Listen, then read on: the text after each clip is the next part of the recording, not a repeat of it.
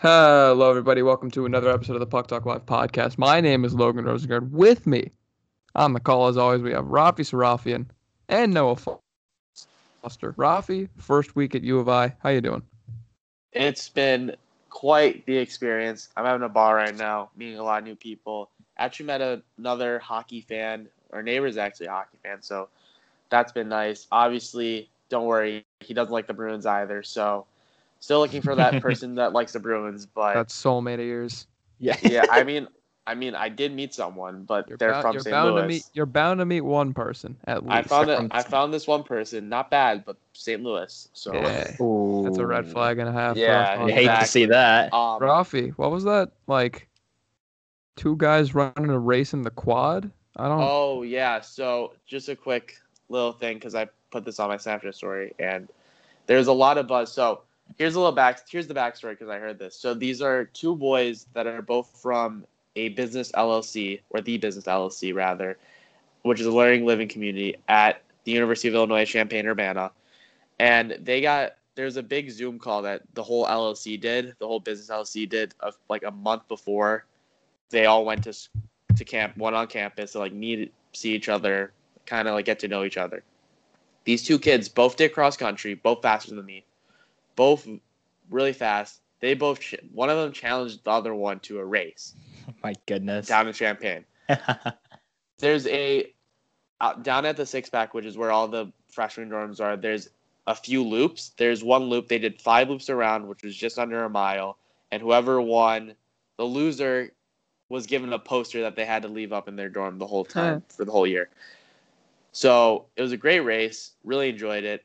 The loser got a nice picture of the winner's face, and it was it was a good time. It was really it was That's really funny. enjoyable. It was it was a great story, and you know what? With the lack of fall sports this semester, you gotta take what you can get, and it was Gotta a, make your own it fun. was a yeah. heck of a time. It was a heck Did of you a time. uh did you personally put any money on the race? Or do I you did know not. anyone who personally put I, money I on heard, the race? I heard. Well, that's funny because you said that's funny you said that because uh, I- I'm not sure if our friend did, but one of our friends, uh, I believe, put two dollars down. that's Yeah, a high see that's a high risk that's Yeah. a high risk, high bet right there. Yep. Yeah. Rafi, I expect more from you though. Come on, man. You got you gotta get the uh All Gotta right, get all right. En- this going, enough about me though. money- you gotta get the enough money about watching. me. Noah, what is it like in Northbrook? How's the weather up there, up north? I'm sad. Almost everyone is gone. And I finished I finished packing today, which is good. I leave Tuesday, so the day the show will go up. Um so it's it's been a week. It's been interesting week in hockey, been an interesting week in our lives. The first game of round two happened on Saturday. That was a very, very uh, Interesting telling game. to say the least. I didn't want to say interesting again because I said interesting twice already. It was a very telling game. Oh, Um, so before before we get into that specifically, before we get into our predictions, which is what most of the show is going to be about, we have some housekeeping to go over, just some little tidbits before we jump into the main big topic. news that we'll just be skimming or trying not. Yeah, try not to talk about too Much much. time on. Exactly. So first, first things first. For the Colorado Avalanche, Philipp Grubauer is ruled out for Game Two, which I believe might happen either Monday or Tuesday. Um, but Game One was yesterday, as of the recording of the show, and he looked like he strained something in one of his legs, reaching reaching out to make a save. I believe it was his right leg, but I'm not sure. He has been ruled out for Game Two. And Pavel Francois, I believe is how you pronounce it. Something Pavel French. Francois. yeah, Dang it. Francois. If only I'd taken Even French. I know. Surprised Even Rafi I know how to say knew that. Come on. Yeah, Pavel's- exactly. How to say it and you don't know it. You know there's a problem. Here's a problem. Pavel Pavel Francois has been well not been named the starter, but is likely to be the starter for game two. He's And- not bad though. He's not bad. He had No. a good season this year as the backup, but But Grubauer obvi- obviously being the starter, that's a loss for the Avalanche, especially when the Stars offense is heating up. And uh, one of their top defenders, Johnson, I believe I forget his first name, but Johnson Erik. also Erik Johnson was ruled out after falling awkwardly. He came back in the game actually and then left again, but he's rule he is not ruled out for game two, but it is unlikely that he's going to play. And that is a that is another huge loss for the Avalanche. Um, You know, one thing that I've noticed during the first round, the teams are like very much more open. It looks like or like that. I guess there's been a loosening of the uh, collective bargaining agreement rule where like you can't technically say anything about the injury or why a player's out. That's true. Unless, you know, like you could hint. So it just says unfit to play. But Right, like in the But it- lineup, you still like in the Yeah. lineup you see scratches and then unfit to play. But Yeah. it looks like uh, coaches and teams are more willing and have been more like open and honest about why a player's out because uh, there have been zero COVID cases. Uh, Three weeks straight now. three Yeah. weeks. Obviously, there were like no. I think there were only two COVID cases going into the bubble right before. So Yeah. it makes sense that none of them are COVID, and I guess that it makes sense as to why you know they're we very see a lot more transparency. yeah, we're seeing a lot more transparency, but it, it's just Kind of like during the regular note of- season. Yeah, Exactly. and and also too, it's kind of I feel like with a lot of these injuries, for example, if we want to get in, like we obviously talked about the Grubauer, but excuse me, the Pastrnak injury. Everyone saw that when he jumped up and landed after celebrating the goal, like he clearly did something to his ankle. It's like How one of do you those Exactly. things. how do you injure yourself by celebrating? That's like maybe See, the that- most. Who's the Bears player that did that? Who tore his ACL doing a sack dance? I keep forgetting his name, but that man is. Oh no. I remember. Yeah, I remember that. I forgot. But yeah, uh, it's Regardless- but, that's one like, of the worst ways to injure yourself. I feel like a lot of the injuries that we've been seeing though have been pretty obvious. Like, oh, like it's easy to pinpoint. Oh, this player got injured on this play, and it's not like the coaches are gonna be like, "What injury? They're unfit to play. We don't know what happened. We don't like." yeah. Obviously, Like, but like, they if, if a Blue Jackets guy clearly gets injured, you can't expect Tortorella to be like, "Oh, nothing happened." Like he's obviously Well, gonna be like, "Yeah, the guy. What do you think?" possible because of torts, but that's a different story. He'll have them answer the questions. Yeah. You know what? I wouldn't be shocked if Tortorella one day walked in and started asking them questions.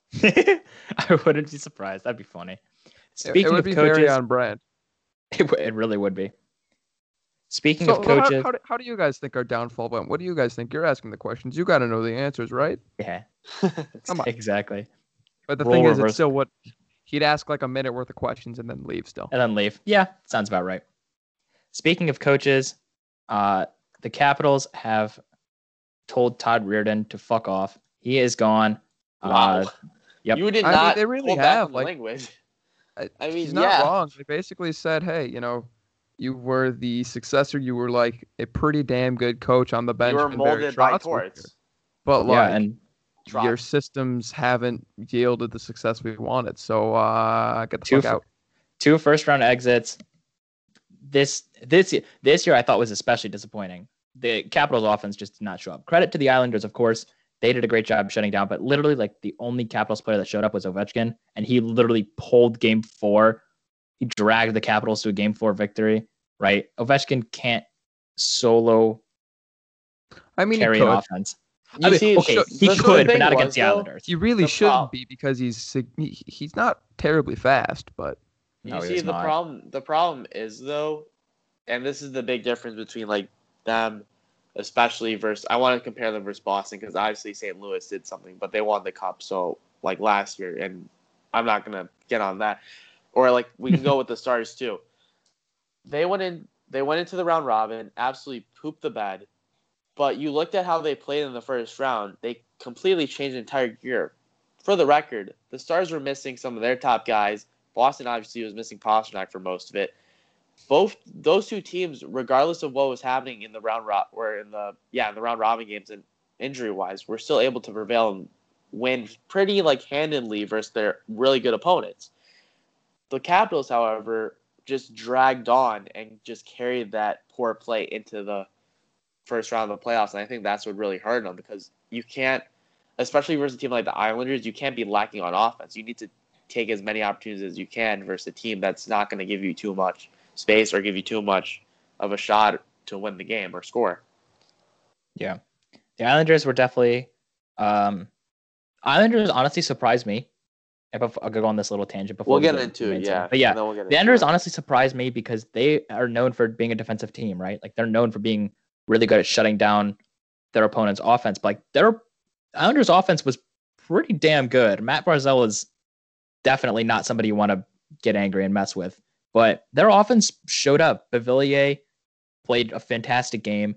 And honestly, the Islanders, uh, I don't want to say it, but I'm going to say it anyway. The Islanders may be a contender for the Eastern Conference Final. Uh, they could maybe come out of the East. It's possible. I'll talk about it in the Philly series, but That's that that whole Eastern Conference is honestly a toss up right now. It's it's actually kind of crazy how much how how much more talented the Eastern Conference is in the Western Conference It, it, this year anyway. Oh God, Uh, I don't know if it's going to be like a constant trend, but uh, I think it's safe to say the Western Conference kind of dominated the 2010s. And That's maybe true. the 2020s are going to Oh, be the, the Oh, Eastern. Conference year. You know, Yeah, Because you look at this. Well, you obviously had the Blackhawks and the Kings who Sharks were good. Won the you want well, I mean the first five teams that won the cup in the the first five Cup winners were two teams, the Kings and the Hawks. The Bruins had 2011 though. People forget. Right. And obviously, with their great goaltending, there comes a lot of success. And speaking of great goaltending, that's led to past success. Marc Andre Fleury, and this was Oh, very yeah. interesting. So, a little bit of a dialogue before we get into it. Marc Andre Fleury's agent, Logan. Do you know the name of his agent? It's not Allan quizzing. Walsh. So Yeah. he puts on his Twitter, not Marc Andre Fleury's Twitter, a picture of Marc Andre Fleury in net with a big sword in Marc Andre Fleury's back. Now, someone would say, "Oh, he's just rooting for Vegas. It's the Vegas night. It's like a sword." No, no, this is the. he- there's some backstabbing. It was going like a on. political cartoon, and It was It really I'm was. gonna say It this really was. If, I'm gonna say this real quick. If Allan Okay. Walsh, like, don't get me wrong, you're a you- you're like the talent manager for an NHL player, a superstar NHL player who has a you know pedigree and a cat you know playing caliber that Marc Andre Fleury does. You have you know represented in a specific kind of way that reflects the success that they have. Right? I'm not gonna I'm not gonna deny that fact. You also have to recognize the fact that Marc Andre Fleury has had his statistically worst season since like becoming a full time goalie in the NHL. And you And bring Robin- in Robin Lehner as a rental, seemingly, in order to give you a cup. And out of the three years your team's existence had the best chance they've had at winning a cup, period, despite the fact that they made it to the Western Conference final their first year in the league. This is still the season that Vegas is like a genuinely good cup contender from the beginning of the season if if the message that you're trying to send is that Marc Andre Fleury has been backstabbed out of a starting job, you'd be uh, uh, first off, I think he's fucking stupid for posting that because yes, I- I, would agree. I, I don't think any manager has the right to like it, and he did it without Fleury's consent. Fleury didn't like know about this. He didn't say like, "Yeah, go ahead, post. That's fine." Like he just did it. He just went and did it on his own. Fleury is still a extremely capable goaltender, starting for just about any team in the league. Lehner, as we saw with the Hawks, has literally had probably his best year ever, and Fleury is having his one of his worst years ever. Both goalies are still incredibly capable, but Lehner is just the better goalie. Like there's just no denying that at this point. And I, know. I know. I said case- before. you have to I think you have to represent your client client realistically, right? You're not gonna have Cory Yeah. Schneider. You're not gonna have Cory Schneider's agent say that he's a top ten goalie in the league and mean it. Like everyone knows, he. I do. I think Cory not. Schneider. Cory Schneider has a chance in the league again? Yes. Do I think he's a top ten goalie? Absolutely not. Like, I, I think is I, I think Cory Schneider's agent knows that. It, uh, Allan Walsh is a smart guy. He's been in the a- agent. You know, he's been an agent for players for many years. He he knows what he's doing. He's been around the business. This might have been the dumbest thing he could have fucking done during a pandemic when no one knows what the hell is going on. Marc Andre Fleury is not going to get phased out because they don't have the cap space or the one sign or, or the Yeah, it really doesn't make sense. Sign Lehner and free I- agency. I Lehner agree. is going to another team, not Vegas. Like, I, I don't understand why he's so worried. Like, sorry, your client had a shitty year and they needed to bring a bring in a goalie who could win something in order to get you to a Stanley Cup final and maybe give him a f- fourth ring, right? And you're getting paid because he has a fourth ring. Like, Yup. sit down, shut up, be, be loud when you need to be loud, but don't like, come on.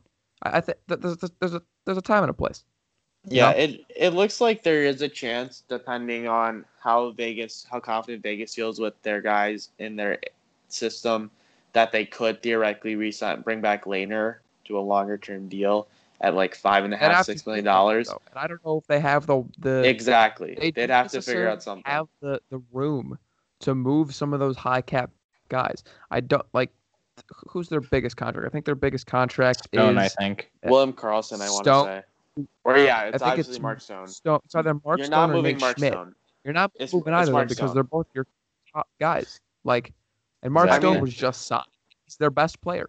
You You're not gonna move trade your best- Patches. Not gonna let See, Yeah, you can't move Patches either because you just traded for Nope. him. Paul He's Stastny. Paul Stastny did look good. Paul Stastny did look good, but What's he his still had a contract six and a now? half million cap hit for one more year. So you need to give up something in order to get dump that contract. So You either you either buy him out or you trade him. But even then, Paul Stastny was a great depth player, and he's showing out really well in the playoffs. You don't trade that.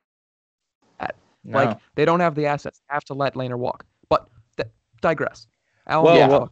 hold on, real let- quick. Let's get Real, hold on, real quick. yeah. actually, you- this you literally beat just this literally just broke on ESPN. Marc Andre Fleury has his agent delete that the tweet that was sent out. this. is- Um, Just just to clarify, That- that, that- happened ESPN. earlier. That happened earlier Yeah. in the day. dude. it did. All right, I just got the ESPN's the kind of person that when he ESPN said only- something in the group chat ESPN saying I'm getting engaged, everyone gets really excited, but like a few hours later, someone responds like, "Oh my gosh, you're getting engaged! Congratulations!" Like it's kind of like that. So ESPN doesn't care about hockey, and I have not been active on Twitter all day. ESPN, po- ESPN posts about hockey when it's convenient for them. That's true. I agree. Anyway, the point the point is that Allan Walsh is dumb for doing this right now. The better goalie is going to start. You ride with the hot goalie. It, we saw we saw it happen with St. Louis. sports, dude. It's, We it's saw just a we saw what happened with St. Louis. They try to go they try to go back to their old favorite and they just lost. And they got raked. Gloria. Yeah, they, yeah, they actually just they actually just straight up lost because they just didn't because they put Binnington in net. But different Speaking story. of the Stanley Cup champion, we still need to get on with the Stanley Cup playoffs that are happening. That's this true. year. So why don't we go and someone I, I'm not used to this, so someone else just be the one that says what series we're covering because Well, first, real quick, let's go over the round one results. We're not going to Yes. cover them in depth. Let's just go number by number. The Arizona Coyotes got raked. They- They pulled off one game, or rather, Darcy Kuemper pulled off one game. There's Uh, They there's, got there's more accurate. Four yeah. Colorado moves on to the second round with a series margin of four to one. Golden Knights swept past. I wouldn't call it swept past, but went past was- the Blackhawks yeah, Yeah, it was a series pretty with a four to one. it was a gentleman's sweep. Yeah. The Stars and the Flames went six games. Dallas moved on with a four to two win, and the Blues That- versus can we the just can we just highlight real quick? Can we highlight real quick that game six though? Imagine coming out and scoring three goals and then proceeding to allow seven. How do you do that? All right, continue. I don't know. I, I liked Talbot. Besides that one game, I thought Talbot did pretty good for himself. I and then completely agree. the Blues versus the Canucks series, Vancouver moves past the defending Cup champions, who looked like they were playing asleep. I am going to call them out. I don't care that I, I know what I said about depth in depth. The Blues were not the Blues of 2019. This Blues was a looked awful. totally They defeated looking team. They looked like they did not give a shit. They looked like they didn't. They looked like they didn't want to be there. They really did. Exactly. Vancouver moved, moved past four to two. Out east, fluke. maybe. Out east, Boston moved on four to one over the Hurricanes. The Capitals and the Islanders. The Islanders completely dominated the Capitals in all aspects of the game, moving on four to one, shutting them out in the last game. The Tampa Bay Lightning proved that they are a different team than they were last year, defeating the Columbus Blue Jackets four games to one. And the Flyers versus Canadiens went to a whopping, and I say that because it's the Canadiens. Six games. Philadelphia won four to two. Radko Gudas still uh, he he he was suspended, or Matt Niskanen was suspended, right, for a game, for his uh Yes, cross check on One game. on, uh, one game. That should have One- yeah, been one- It should have been like a one game. Major or a double minor. No, no, no. He was suspended one game for breaking somebody's jaw. NHLPA, good job. You guys really absolutely killed it on this one.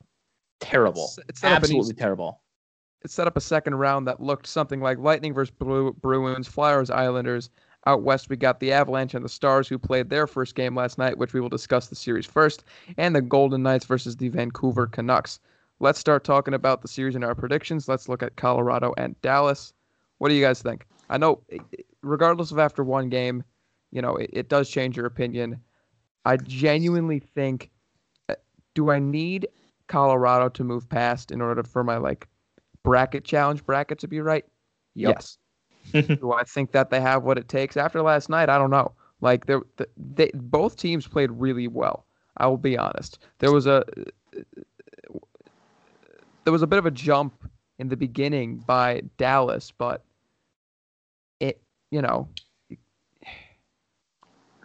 Let's I don't know. It's such a let's tough. talk about- I think Dallas is going to take it, but it's going to be a long series. let's talk about Dallas real quick. I said before the Flames Dallas series that both of these teams were really inconsistent. And I didn't like either of them. Well, I didn't like the Flames at all. We saw what happened game six against Dallas. They scored three goals and then the left. bed. And then no, they just left. They, they just left the stadium. Thought the game was only one period, and ended up losing seven to three. Dallas carries that momentum, scores three goals in the first in the first period against the Avalanche. Avalanche looked so. Avalanche honestly looked slow. They looked. They they kind of looked like easy mode still against Arizona, right? Like Arizona was not a challenge for them, but it's going to be a cha- more of a challenge against Dallas, even with Bishop being out because Khudobin's playing well. So if Dallas's offense keeps firing, and their defense, Miro Heiskanen and John Klingberg have been fantastic in this in uh, the Flame series, and they played fantastic uh, game one against the Avalanche. Avalanche might have a tough time. I say that, and we but we all saw what happened when Darcy Kuemper made like four million saves and absolutely robbed the uh, Avalanche of winning Game Four. The Avalanche come back and score seven goals. So I'm not too worried about the Avalanche bouncing back. I still think they'd take the series in six. Uh, I don't. I just don't think the Stars are a complete enough team and a consistent enough team yet. I still do not have a lot of faith in them. Um, they could prove me wrong, but I do, I just don't think the the Stars are going to be able to take the series, even with Johnson and Grubauer missing. Yeah, I, I still like Colorado on this one. Obviously, we're probably going to find out soon how long Grubauer is out for, and who knows? I could change opinions, but regardless, excuse me. The Dallas Stars are really. We've obviously seen times when they've been incredible. They scored five goals twice versus Calgary, seven goals in one game, and then they obviously had their five goal night versus Colorado last night, as we are recording the show. The thing for me though is the other nights they're either getting shut out or they're putting up like just a mere two goals or just barely winning or just barely losing. I need them to be, as Noah mentioned, a bit more consistent for me to be riding that Stars train. Obviously, if you guys remember way back, I had the Stars winning the cup this year in six, I believe, versus Tampa, or the other way around. It's a different type of vibe that I'm getting, so I'm gonna keep. I'm gonna bump my games up to seven, Colorado and seven in this series. But I think it's to be a fun one for sure. And real quick, Miro Heiskanen, I just want to talk about him real quick. He is tied for th- for second most points so far in the playoffs with 13. That is absolutely absurd. Absurd. Three points He's- more than the second highest defenseman, which is Quinn Hughes with 10. Miro Heiskanen is the only reason, in my opinion, that the Stars are doing this well right now. He's and he honestly didn't have like a fantastic regular season, not like this anyway. But it was, he is it really was stepped a, up in the playoffs. It was a slump for sure. It was a slump for sure. He disappointed me in fantasy, but you know what? He doesn't care about my fantasy team, and the playoffs he's just been amazing. So He- here's what I'll say about this series, because I I had Dallas. uh, I'm just saying saying this kind of started off. Preface this. I had Dallas Montreal as my Stanley Cup final. Obviously, that didn't happen. It took a pandemic for me to be wrong. It, it took a pandemic for us to be right about the Blackhawks making the playoffs, but that's beside the point. we don't talk about that. It Dallas, I, I don't know why. Like there, there's something about Dallas's game. There was something about Dallas's game that really caught my attention. Right? Like let's go back to the playing rounds real quick. The qualifying rounds. Calgary got by Connor Hellebuyck and the Winnipeg Jets because they had a better special team showing because they had a lot of man advantage, man down opportunities, both sides of that series. Dallas was somehow able to keep them at five on five. And when they were a man up or a man down, they didn't let like the because their the Flames penalty kill was really good. Uh, You know, take Mhm. advantage of them, and they got past them in six games. It wasn't an easy six games by any means, but it, they got past them in six. Look at last night; they came out swinging. Yes, they did let up three goals after going up. You know, three. They went up 3-0 and then let up what? Uh, two goals, I think it was. two goals I think it it was, was? two. Then they scored one, maybe. Or I could be wrong about that. I don't It- remember. I didn't watch the end of the game. Th- they finished though. They didn't let that slow them down. Yeah, sure, it might take out the momentum of your game and it might suck the life out of your team because you just went up three one and then were down. You know, weren't down, but you didn't. You weren't up by that margin. yeah, just just to say real quick, it was 3-1, 3-2, then 4-2, 4-3, Yeah. 5-3. You can continue, Logan. You didn't let the you didn't that. let the pedal, you know, you didn't let the gas off the pedal, right? You finished. You might not have finished how you started, but you finished. And that's what's going to be key. Colorado is a fast team. They have a t- they have good like I think their offense is good. I think they have a deep offense. There's just something about Dallas's game. It's partially a gut feeling and partially the fact that I think that they can shut them down well. And if they do happen to have like a close game, you know, where it's 4-3, they don't really have to worry because they're going to shut them down and not have to worry about it being tied up. Yeah, So, there's a lot I- to root for. I'm taking and, Dallas. And I think it was also evident before we move on that Joe Pavelski really wants that cup. He's been playing really Yep. well in the playoffs so far. We obviously saw versus Calgary. He was amazing. Last night he was also pretty good as we're recording the show. I think this is going to be this is going to be Pavelski's series to like prove that he he had an underwhelming regular season. I think everyone He knows really that, did. He's Yep. out. He's out to prove that he's not the regular season player he was, and that he was worth the what six million, five million that he was signed million. for. Seven million. For he has two more years on that deal. May- Wow. Maybe he won't be worth it, but he- he's Seven proved- million, he'll- yeah. He'll prove that he's a player that should have signed that seven million dollar contract. Yeah, and maybe carry sure. it into the regular season, depending on how well he plays and the momentum that he can carry going on. But Well, you I'm you have a taking lot Dallas of in that series. yeah, you have a lot of old veterans, and that's that's helpful. But you guys have you have Corey Perry, who I'm not. Did he win the cup with Anaheim back in 06? He may have. And then you obviously have Blake Comeau, you have Radulov, Jamie Benn, Pavelski. You have plenty of guys Big who one, yeah. have definitely had lots of playoff experience under the under their belt. Had some, There's lots like a of final experience, in general on that team. but just they just haven't been able to grasp it yet. And I think that if there's any year for them to really grasp it, it, it could be this year. And I think they're gonna try to take full advantage of that. Let's go on to the Vancouver Canucks, Vegas Golden Knights, Battle of the V's, Battle of the West Coast cities. That doesn't make sense, but genuinely Anyway. West Coast cities.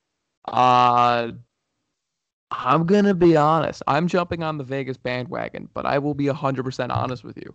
Vancouver has a, something to them, something really potent to their game that they didn't necessarily have the whole regular season. They had it, but there's something, th- th- there's a punch to their game that they finally found that they needed to be bona fide playoff contenders that they've just now figured out. And I really think Vegas is going to have a harder time. This is I not the Chicago Blackhawks. Vegas is going to be playing a faster team. They're going to be playing against a significantly, in my opinion, Uh, you know, better, faster goaltender than Corey Crawford. Not to take away from Crawford. He was Wow, a that's top a 10 uh, that's a that's a real bold opinion saying Markstrom's better than Crawford. I, I mean, he is. He is He just is, straight up better. I, He's a I great think, goaltender. Do I think Crawford was a top 10 goalie this season? Yes. Do I think Markstrom was a top 10 goalie? Yes. I also think he was a top 5 goalie. That that's the difference, right? I think Yeah. they they were both great goaltenders this year. Besides that, Quinn Hughes has been carrying the defense, but the defense has found their game. They were able to keep St. Louis at bay. They were able to keep St. Louis's somewhat lethal offense at bay. And I think they're going to be able to do the same thing with a very deep and heavy shooting Vegas Golden Knights team. See, I am going the- to take Vegas though, but I think it, After all that hype of Vancouver, he's still Wow. taking Vegas. no, like I, I said, I said it at the beginning. I Vegas is going to take the series, but it's not going to be an easy series for them because this is not the Chicago Blackhawks by any means. This is a Yeah, absolute- completely different, faster team. Absolutely, you, aren't, the you aren't wrong. But you know what? I'm gonna go. Va- I'm going Vancouver in seven, and it's partly a field pick, and my field pick with Vancouver in the qualifying round paid off, and it's also just the pure fact they've been pl- proving a lot of people wrong. I remember the Minnesota series. A lot of people were talking about Minnesota's size, saying, "Oh, we'll overcome their physicality. Will overcome Vancouver's speed and their youth." Vancouver wins in four. Then you see them versus the Blues. Oh, the Blues have too much more depth. They're much more physical. They'll, they'll for sure slow the Canucks down. Nope. The Vegas someone Golden Knights. Compared, someone on What? Twitter compared the Vancouver Canucks to the 20 this year's Vancouver Canucks in the playoffs To the 09. to the 2010. That was Greg Blackhawks. Wyshynski, yeah. I, I believe that was think Greg that is a- They're very fast and very potent offensively. think their defense is manageable. inaccurate. Their their defense has been suffi- sufficient. I think Markstrom's better than Niemi back in 2010, but I'm not getting into that because that's kind of irrelevant right now. But the offense is yes, I agree. There's a lot of similarities offensively. I feel like Vegas' slow down defense and slow down way they played was pretty good versus the Blackhawks. I think there were still some things that they need to clean up a bit. I think the Blackhawks were able to, with some really good passing plays and some quick breakouts, were able to take advantage of Vegas maybe not being ready for it. And with Vancouver, you have even more speed and you have, I'd say, a little bit more size to your game. I think Vancouver does have what it takes to beat Vegas in seven. Would I be shocked if Vegas wins in six? Would I be shocked if Vegas wins in five? No, I wouldn't, because Vegas is a really good team. But right now, I think Vancouver's been playing great. I think they're still a bit underrated, and I think they take Vegas down in seven. Here's my take in the series. I underestimated Vancouver versus the Wild. Thought the Wild were gonna just bully Vancouver physically, and the young, that, the more experienced that, really that could was take a, them. that was a in Vancouver- hindsight. Yeah, Vancouver take. showed up. Vancouver showed up a lot in that series. St. Louis, I think if St. Louis had the same, had like more of a drive to win than they did, I think it was. I think that series would have been closer. But St. Louis didn't want to win, and Vancouver.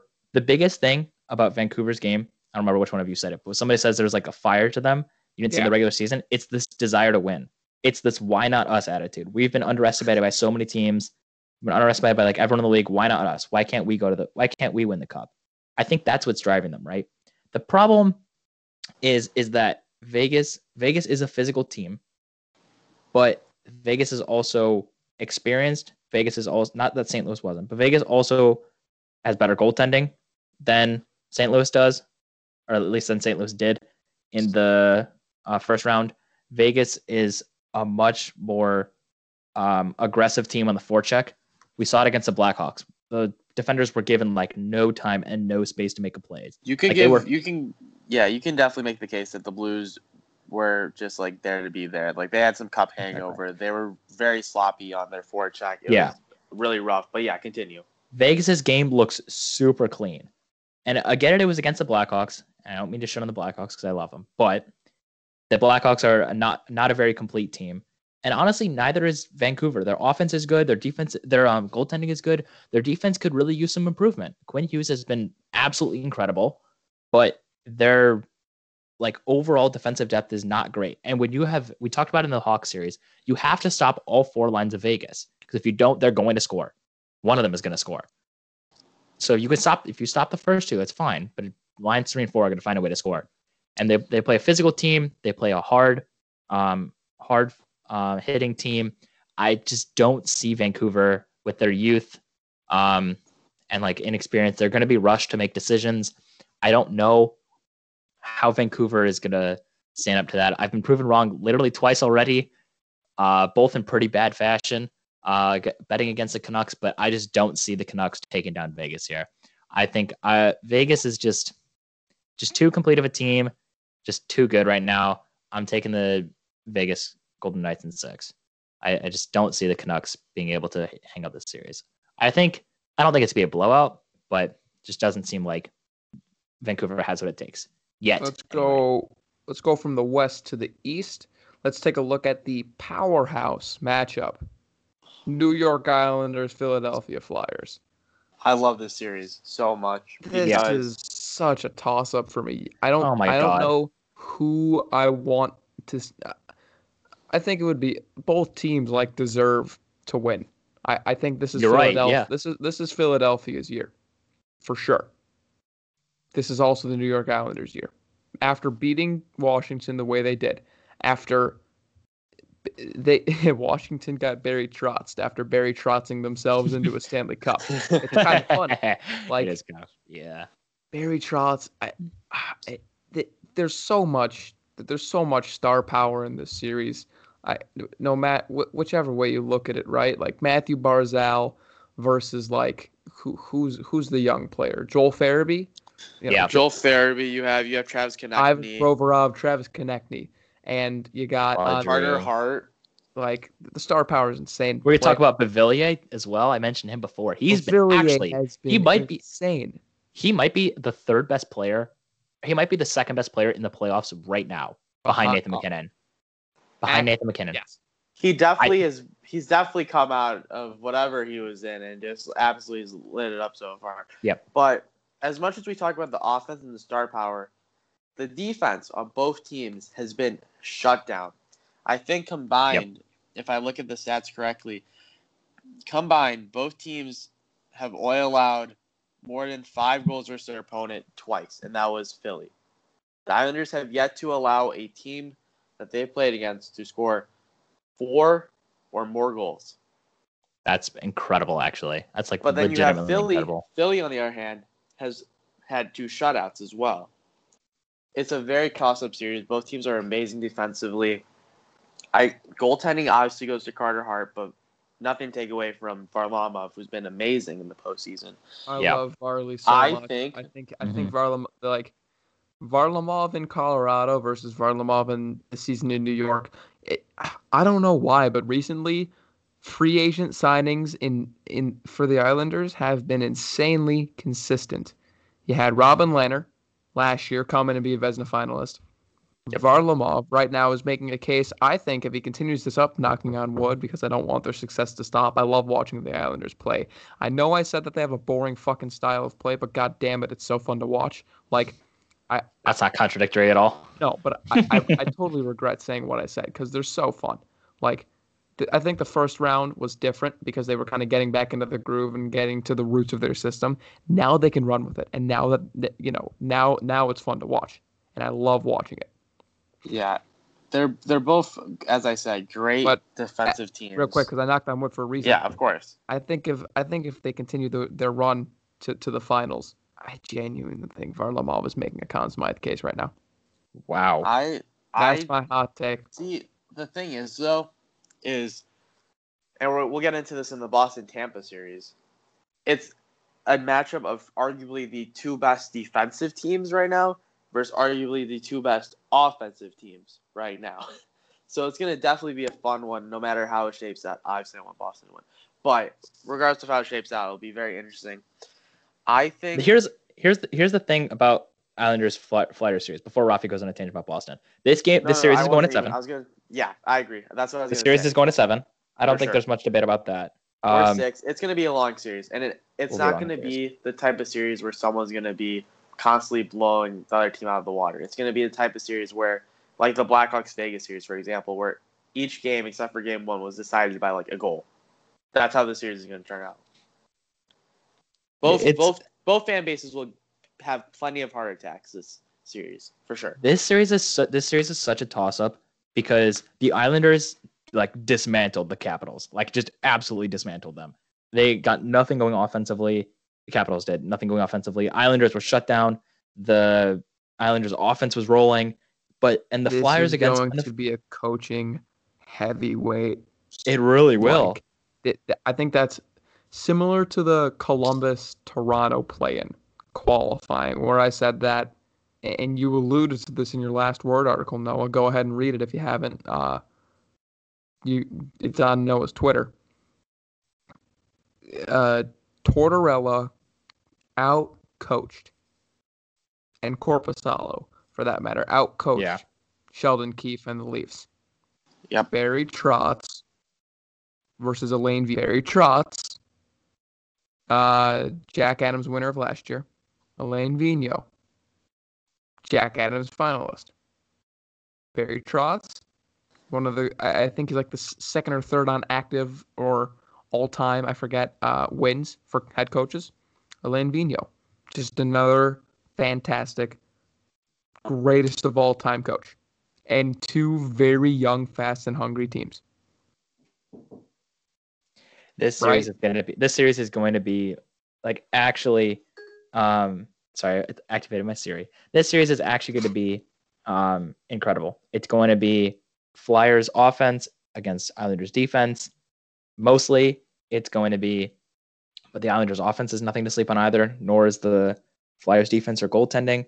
The it's going to go to six or seven. I think it's going to go to seven. I, I legitimately, you could you could make a case either of these teams. You could say Flyers didn't look fantastic against Montreal. They looked kind of stuck.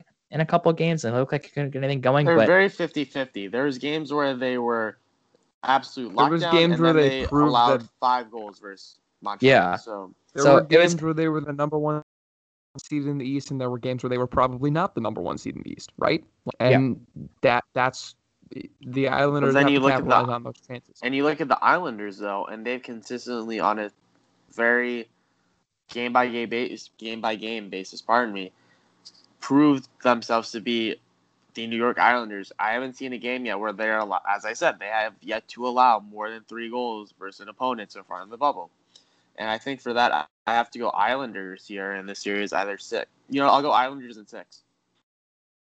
I think I'm gonna take. Oh, this is so tough because I have the. uh I think I have Philly. I had Philly Carolina in my uh bracket final uh for the I'd Eastern Philly. Conference. Doesn't matter. I genuinely think the Islanders are gonna do it. I just love everything about them. Like I, I've both my teams are out. The Blackhawks and the Hurricanes are out. I'm jumping on the Vegas bandwagon and I'm gonna jump on the Islanders bandwagon. Islanders in six, baby.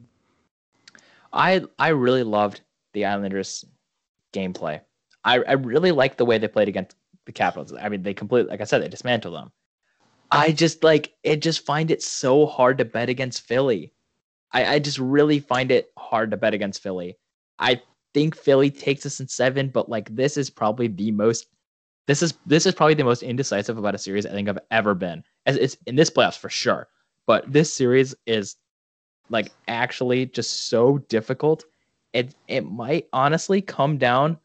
Like I hate to say it, but it might come down on if anybody gets injured. If anybody gets injured from either team, that might determine the series.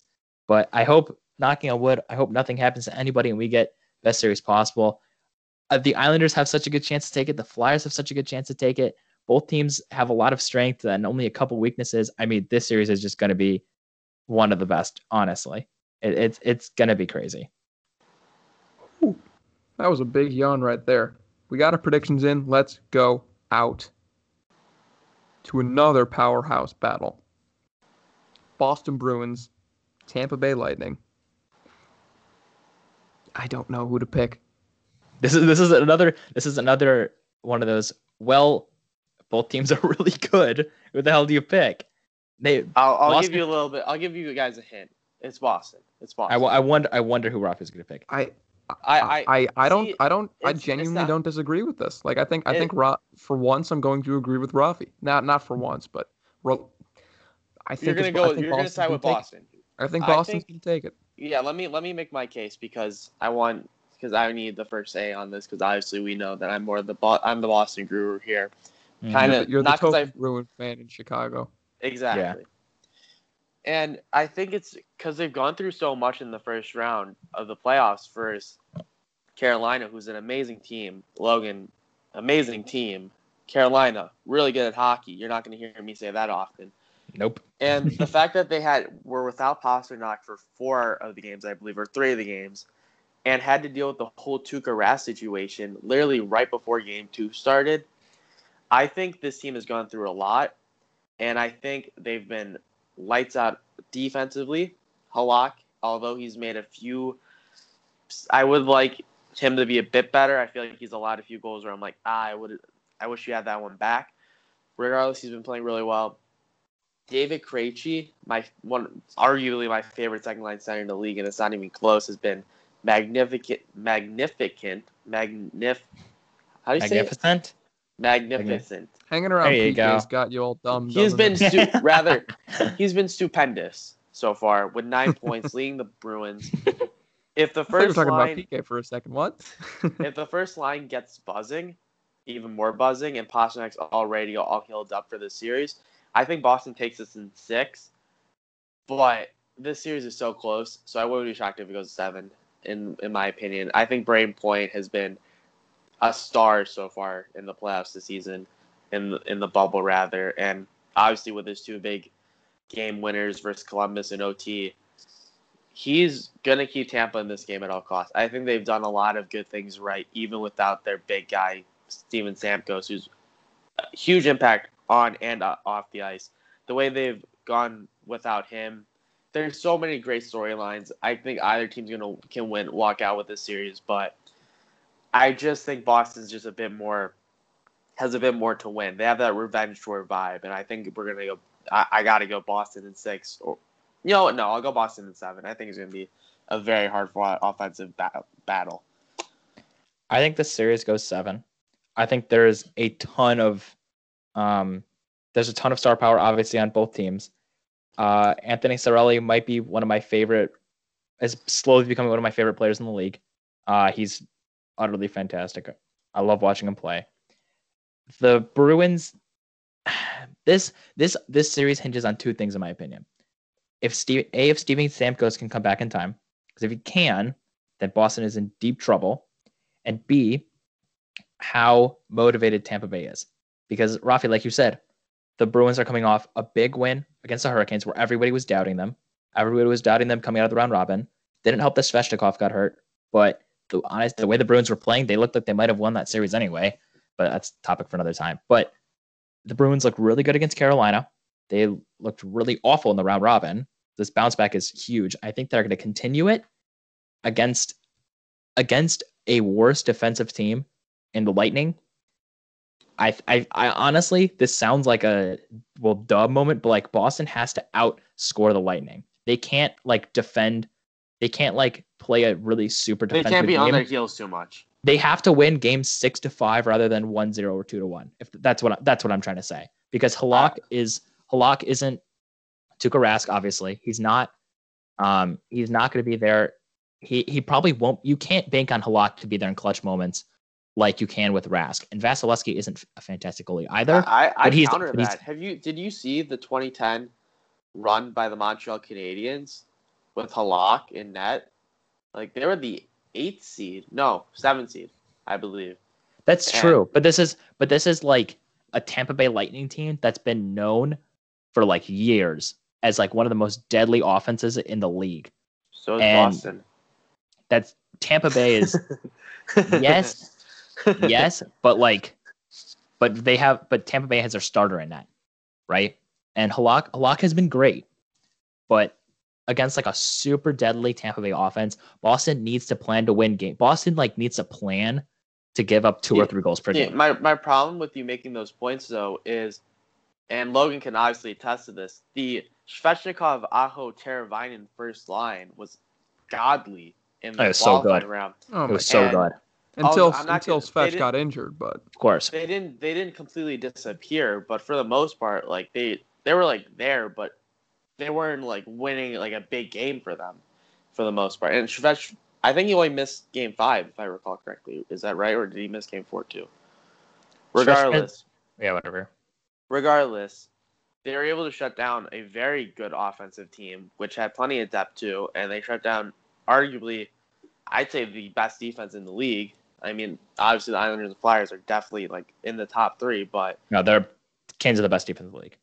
You you have a better goaltender in that in this series. But I mean, with how Boston's proved everyone wrong, if Pastrnak's healthy, that perfection line is going to lead that team to a there were there were some fucking series. there were some times, especially at the start of the game, where he looked a bit rusty. He obviously missed on two breakaway chances where normally he would score on those, obviously, but he was assisting. He had some great passes as well, so I wasn't too upset about the rest of his game once he found his groove. And it real the one thing Tampa needs to do is shut down that first line as much as possible because once that first line scores one goal, there's gonna be five more in the back of the net by the time the game's over. So I feel like we're gonna see a lot of great games and hard fought battles in this series. I feel like Thank- all series are gonna be amazing in the playoffs right now. I think I've- this I've series. a I little think quiet it's on good. this series. I, I, I got to give my prediction. Oh, of course. I do. Okay. I do too. I do too. Oh, I haven't thought given you my did. first one yet. I've Yeah, s- we'll I talked. I talked a lot, but I didn't get. Man, actually I've my just totally been. God, He's been bamboozled. I, th- I think I I think got I think because Foster's been talking, I've kind of been tuning. No, I'm kidding. Anyway, I've been, tu- Um, I've been tuning everything out. pretty much. Welcome to a normal show. It's daily life. Um, Boston is. I still think Boston is a more complete team than Tampa. Um, I don't. Even though Halak's in net, he's been playing well, and Vasilevskiy isn't a spectacular goaltender either, as I've made clear before in the past.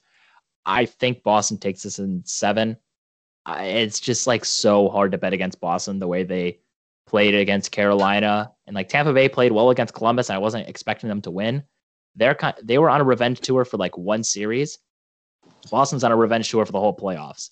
And I think Boston's just be more motivated and they're just a better team and they're going to take it in seven. Boston Boston's clawing their way back from heartbreak. Yep. From last cup. Tampa Bay proved that they can make it past the first round. Everyone knew Boston could. Despite the fact that they were going up against a pretty damn good Carolina Hurricanes team, they manhandled them, proving that they are still the team that they've been for fucking ever. Boston takes it. I, I don't think I Boston's going to take it. Tampa Bay is a great team. Their offense is kind of good. Nikita Kucherov, Brayden Point, if Stamkos is healthy, that Yanni Gourde played really well. Alex Killorn played really well. Cirelli. Anthony Cirelli has been playing really well. Their defense has been surprisingly good. Zach Bogosian, uh, Kevin Shattenkirk, to name their top two guys, I think the, the, that that's been a great pair. That's those have been a great two two defenders for the team. Yep. They are It's- not the Boston Bruins. They cannot match the Boston Bruins in any way, shape, or form. Boston is going to make them work significantly harder than they had to work against the Columbus Blue Jackets. Columbus was not a fantastic team. I've never said that they have been a fanta- truly fantastic team. They were a good team. They were a Boston is a whole nother beast. They are a Columbus. Columbus is a team Like- that can make it out of the first round. Boston is a team that can win a cup. Bo- Boston in six. Tampa Bay is going to give give Boston a hard time, but Boston is just a big, fast, mean, determined, hungry group of guys. It is mainly the same roster from last year, the same management. They need that cup. Tuukka Rask is going to look like a bit of a fool if I mean not really, but you know leaving definitely be out his name is his name is still going to be on the cup. See, Yep. the thing is though, But is he had 2013 and 2019 where he was the starter, and then obviously 2011 he was the backup when Boston won the cup. That raises a lot of questions. Yeah. I'm not going to get too ahead of that though. I'm just taking it one game at a time. Seven o'clock. Hopefully the bees pull it out, but we'll see what happens. Anything can happen in the bubble. I'm Real quick, Boston. before before we end our show, could we just talk about how much better the Eastern Conference is right now than the Western Conference? We talked about it. We talked about it before the show. I say that's in a different And- light. I think we can tell. I think both have a very good light to them. But continue. I'd like to hear It's- your. But if you have, if you have, so here are your, like the Dallas Stars are like not fantastic. They had a really bad reg, or a regular season. They were like not great. Um, they the the it's struggling to find words here. Let's start over. Western Conference owns the 2010s, right? Ducks, Sharks, Hawks, Kings, basically Knox. Sure, yeah, throw them in there. The Eastern Conference was good, but they weren't that good. This this year, you're you're like just coming off the Capitals win in 2018. The Pittsburgh Penguins and the Capitals are like coming off their highs. Islanders are coming are an up and coming team. Columbus is an up and coming team. Lightning, Boston, Carolina now are all like the powerhouses. And in the Western Conference, it's like Vegas, Avalanche. You got some They other good teams St. up there, but St. Louis this year, but I don't know how well they're going to do next year. I wouldn't consider them a powerhouse. They're gonna lose. Had 2 I'm years pretty- of success. I'm 100% sure that Alex Pietrangelo is leaving the Blues this offseason. If they're somehow able to bring back Pietrangelo, I will be wowed because they still need to bring back their RFA Vince Dunn too, and they have Yeah. two and a half million dollars right now. the point is is that like the Eastern Conference tops are like the top of the Eastern Conference is probably just as good, but the depth of the Eastern Conference is just it just seems better. Like, well, I the- think it was it was evident. That was a, I feel like that was a huge reason why they decided to have a 12 team playoff. Obviously, the two markets, Chicago, and Montreal. Mhm. But you look at some of the teams that are just missing. Like you had that like mud fight of three teams, or you had the mud fight that included the Hurricanes, the Jackets, the Islanders, and the Rangers, who are all in the same division too. Just to add more to that. Sorry, Devils. You thought you were gonna be good. No, you Oh, weren't. gosh. They were And awful. I think it just also shows that although the Blackhawks did beat Edmonton, you had another 12 seed beat a 5 seed, which just shows the level that these teams aren't, although the records say they're a bit more of an elevation, they're they're pretty much all on a similar level. Outside, I like to. Montreal played well, but I don't really include them. But from one to eleven, those all those teams are really solid. I'm sorry, but like the Coyotes, Nashville, Oh God, awful. Blackhawks, they, they were solid, but they weren't anything like, oh, watch out for them. Any of those 11 teams, the top 11, sorry, Montreal, I could have seen winning the Cup or representing the Eastern Conference this year. Yep. Except for, sure. maybe the Rangers were definitely riding a high. If the Rangers- If the Rangers stayed hot, it was possible, but like ten teams for sure could have gone to the Cup. If the. Eastern or if the Eastern hot. Conference is I don't know what happened, but just because of how good the Eastern Conference is, and we've said this on the show before, we've said this on our live show, we've said this on the podcast. We, the three of us, believe the Central Division is the toughest division to play in. I Mhm. genuinely don't know if currently that's the case because it, even with Metro. New Jersey Look kind of Metro. weighing down, yeah, even with New Jersey kind of diluting the pool of talent, the Metro is Brutal. still like a really tough division. I mean, come on. You've got how close they were. Washington, you've got Carolina, you've got the Rangers, you've got Columbus, you've got why am I completely forgetting Islanders. everyone else? The Islanders. Islanders and the Devils. See, the thing, the thing it. with me, though, is the teams, like, obviously the Rangers are getting Lafreniere. They're going to be up and coming. Washington and Pittsburgh could take step backs because of cap space and cap issues, so they could be falling a bit down. Obviously, the Devils should be rising up. Philly has been on this trend of either getting like 11th in the conference or getting like third in the conference, and it's been like a three-year like cycle that they've been going, where they miss the playoffs two of the years, then make it one of the years. So Philly's always un- unpredictable, but and then you have the Jackets who are unpredictable, but it, it's definitely it's so much closer. I mean, the Central is good, but if you put the it's just team a the- comp- I, I, I I think what we mean by the best con the, the toughest division to play in is because all those teams are always competitive. they're even so if much on a closer down year. matched. The They're so Blackhawks on a closer. down year were still really competitive. Yep, like, the Wild yeah. were still competitive. The Wild Yeah. were the Wild exceeded expectations honestly this year. Like there wasn't there wasn't that much, but like they played well this year. Seven or all eight of the teams from the Central made the play, made the 12 team playoff, 2014 Yeah, playoff. that, that doesn't So- that, do- it isn't a hard thing to do when there's oh I don't know 15 teams. like Yeah, there's but the also problem- 15. Yeah, but the Devils didn't. So Yeah, but again I, I because they're in the Metro. I like- think, I mean, you guys all saw the gauntlet that was happening on. You had your three teams, the Flyers, Penguins, and Capitals, duking it out for first before the pause. And then, as Mm-hmm. I mentioned, you had those four teams the Canes, the Rangers, the Islanders, and Jackets, who were all really hot at the time, fighting for those last two wildcard spots.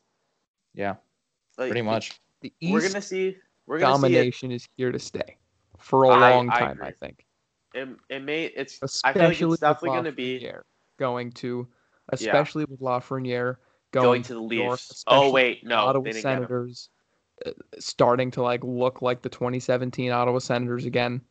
Wow, that's uh, they will be next year, but not. And then this you have the Buffalo Sabres. know what I oh wait, no, never mind. Buffalo's still. you have the Buffalo. Jack Eichel. Honestly, Yeah, Buffalo was under a completely new management. I genuinely think. I mean, I feel like they. I feel I like think Buffalo a few years fans. out. I think they're like five years out. Buffalo like, fans if have stuff to look forward to. Not next if year. we're talking about the next few to. years down the line, obviously Logan and I are big like Senators advocators for the next few years. Montreal, I'd say, is a few good players, like a big free agent signing away from getting back into it. Like it's a gonna it's gonna be a very good conference for the next few years. Yeah. It's gonna be very entertaining to watch in the playoffs for sure. If Detroit ever Alright. figures their stuff out, Dylan Larkin can be a star. Is a star right now. Ah. He's just on Detroit, so he just got I- he just gets no attention. I know I am love a Dylan Blackhawks Larkin. fan. I know I'm a Blackhawks fan. We're all Blackhawks fans. I am genuinely excited for whenever the hell Detroit finally like gets like Steve Yzerman finally starts like going all in for a playoff run. Which Mhm. if you have Steve Yzerman at the helm, that is a l- th- that's probably sooner rather than later. I, Right? I Like, Steve Yzerman let's not go knows that nuts the here. I would love a renewed rivalry, but that does not mean I want the Red Wings to be good. I'm not saying I want them to be good. I am excited for the day that when it happens because with Steve Yzerman at the helm, it will happen. Yeah, They are going and to with Dylan. Larkin too. very, very short period of time. And it will happen, and I'm excited to see that because, god damn it, I love good hockey. The And future looks see. bright. The future looks bright for the NHL. Good NHL. hockey, But one thing we can agree on, Dylan Larkin. That is a one thing we can all agree on potent- is the Maple Leafs are still terrible. Yes. God, Well- they're going down the drain. I think they They're have going. four- they're going down the drain. That's for sure. I think they Yeah, I have to four years one recover. one last thing one last thing to mention as well before we wrap everything up is I saw this tweet a few days ago and obviously whenever I see a tweet I show you guys it because Hockey. obvious reasons. You're that kind of Hockey. person. Exactly. and it was there's an interesting interesting stat where it was the fact that no team I believe has won the Stanley Cup in a while while paying a player more than ten million dollars or having at least two players getting paid more than ten million dollars. So the key to winning a cup is depth. Wow. Who would who would have seen that one coming? is not and money. uh, it, it's not money. In- in- and in the it's set- having your players buy in. Shockingly, in a salary cap era, in the salary cap era of the NHL, in order to win the cup, it is not about how much money you spend, but how you spend that money. How shocking. In the salary cap era of the cup. How shocking. Literally It's also the players surprise. buying in too, which is where I go on my tangent about how the Yep. Boston Bruins are so well managed. And obviously, you know, you can make the case too that the Carolina Hurricanes are also extremely well managed with those some of those contracts that they have. Yep. Thank you everyone for listening to this episode of the podcast. We appreciate all your support, all of your liking, everything you guys do. Once again, if you missed last week's episode, I had the opportunity to sit down with Travis Ridgeon, aka Trav for Oilers. I believe at this very moment, as we're recording this, he is on his way over to Sweden to start his professional hockey career on the right foot. So once again, go check out last week's episode. You can find our Instagram page at Puck Talk Live Podcast. You can find all of our socials at the link tree link in the bio. Don't forget to find us on Spotify, Apple Podcasts, Anchor, and most other podcasting platforms on the web. For the Puck Talk Live podcast, my name is Logan Rosengard. We appreciate you listening, and we will see you guys next Tuesday.